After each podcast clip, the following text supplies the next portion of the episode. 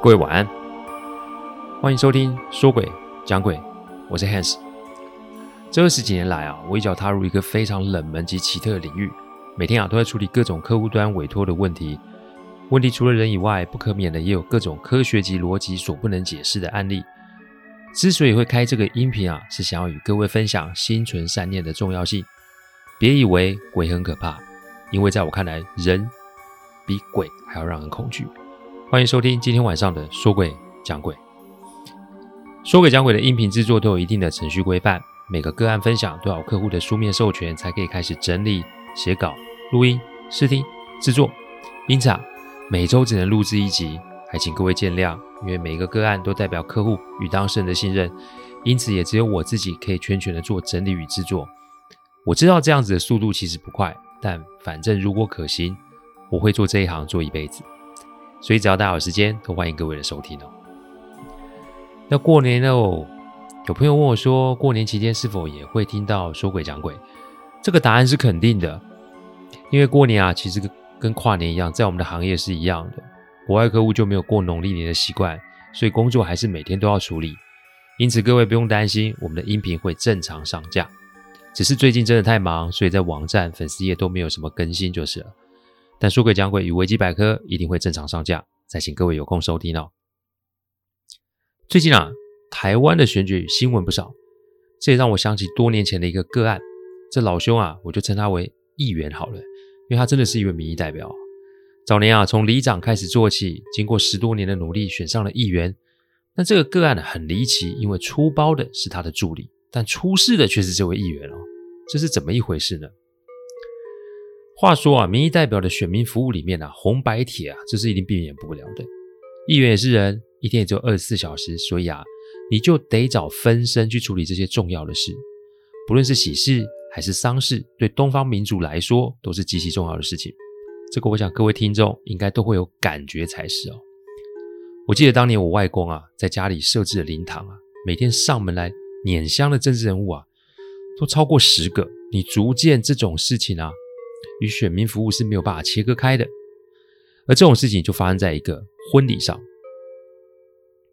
这位议员啊，那一天算是赶拖赶到这里的，无奈行程的安排一定会有政治利益的考量，谁给他的助力最大，那谁的拖就会放在最前面。这个也不是什么新闻啦。话说那天议员啊赶到那里的时候已经是晚上八点半了，由于他的选区是乡下，所以交通没有那么便利。在那个还没有 GPS 的年代，是看地图在找路的，因此先是迷路再找路，这个行程啊被耽误了也是正常的。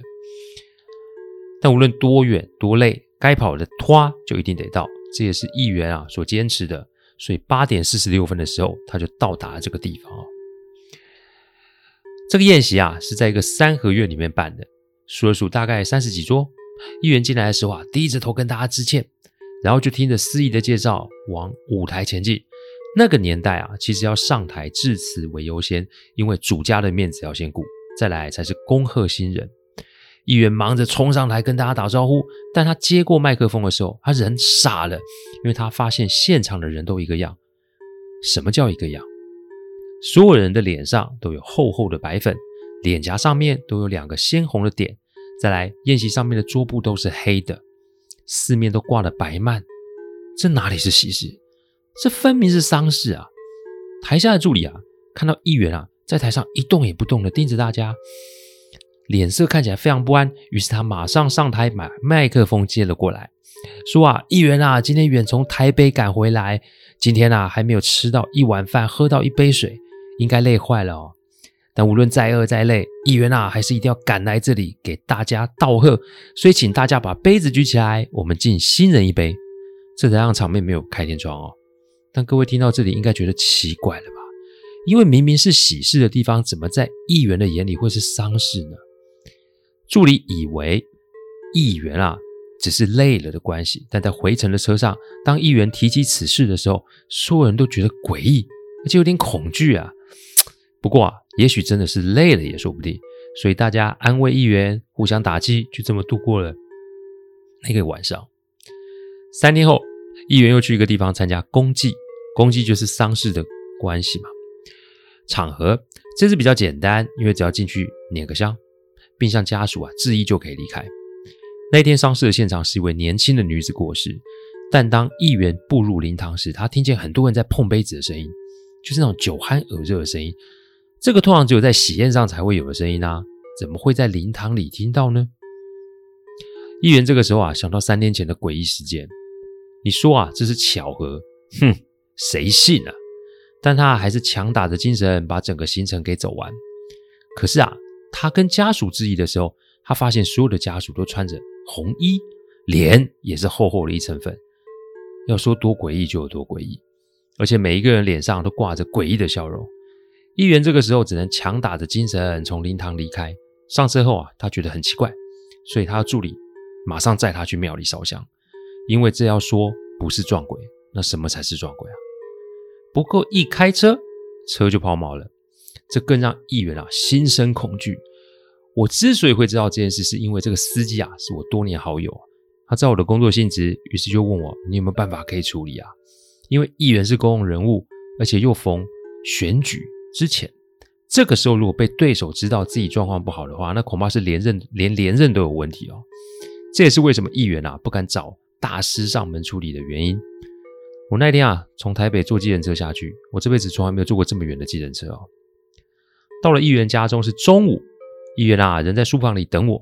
那个时候是七月天诶，但是议员啊他是穿了一层厚厚的外套，再加电暖炉哦，这就让我觉得很怪啊。反正议员就是抖个不停就是了。他的身后有个大的书柜，每一格书柜都有玻璃，那有玻璃就会反光。可是我一进书房的时候，我就看到议员背后的两个玻璃有左右各一边，有一红及一白的影子印在玻璃上面。意思是啊，那两个影子啊是在玻璃里面，而不是在现实世界的外面。我看到的时候，其实我就装作没看见，因为一进来就让我看到，这其实也是对方有意显现出来给我看的。这要么是给我个下马威，不然就是给我解决问题的提示。我们在处理案子的过程中啊，常会遇见科学所不能解释的提示。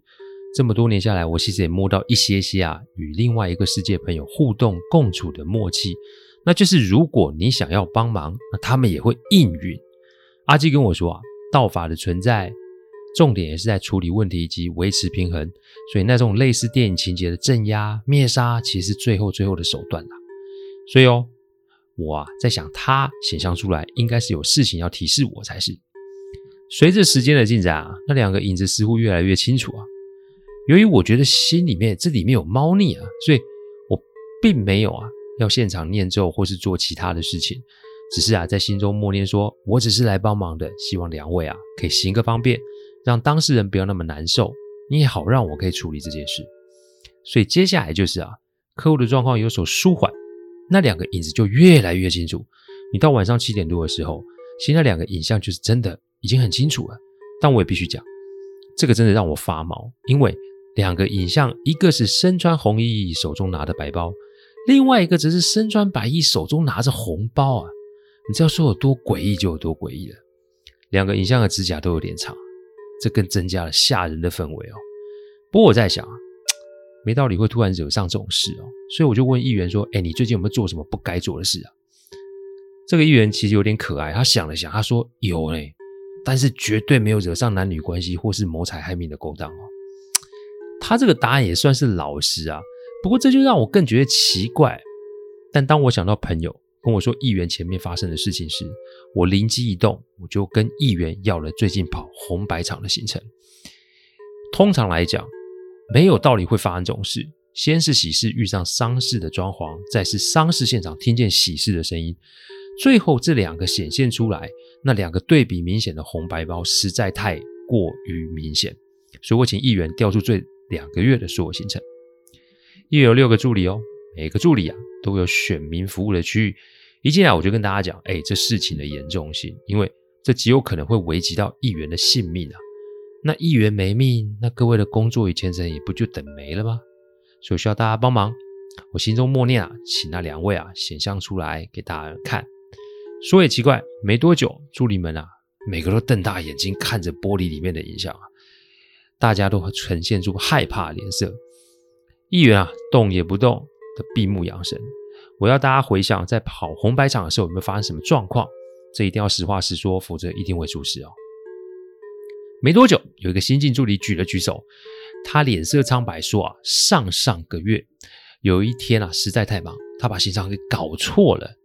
本来的行程是公祭是中午，喜事晚上，结果他太忙啊，把行程弄错。这还不打紧，连白包红包的名字金额也弄错。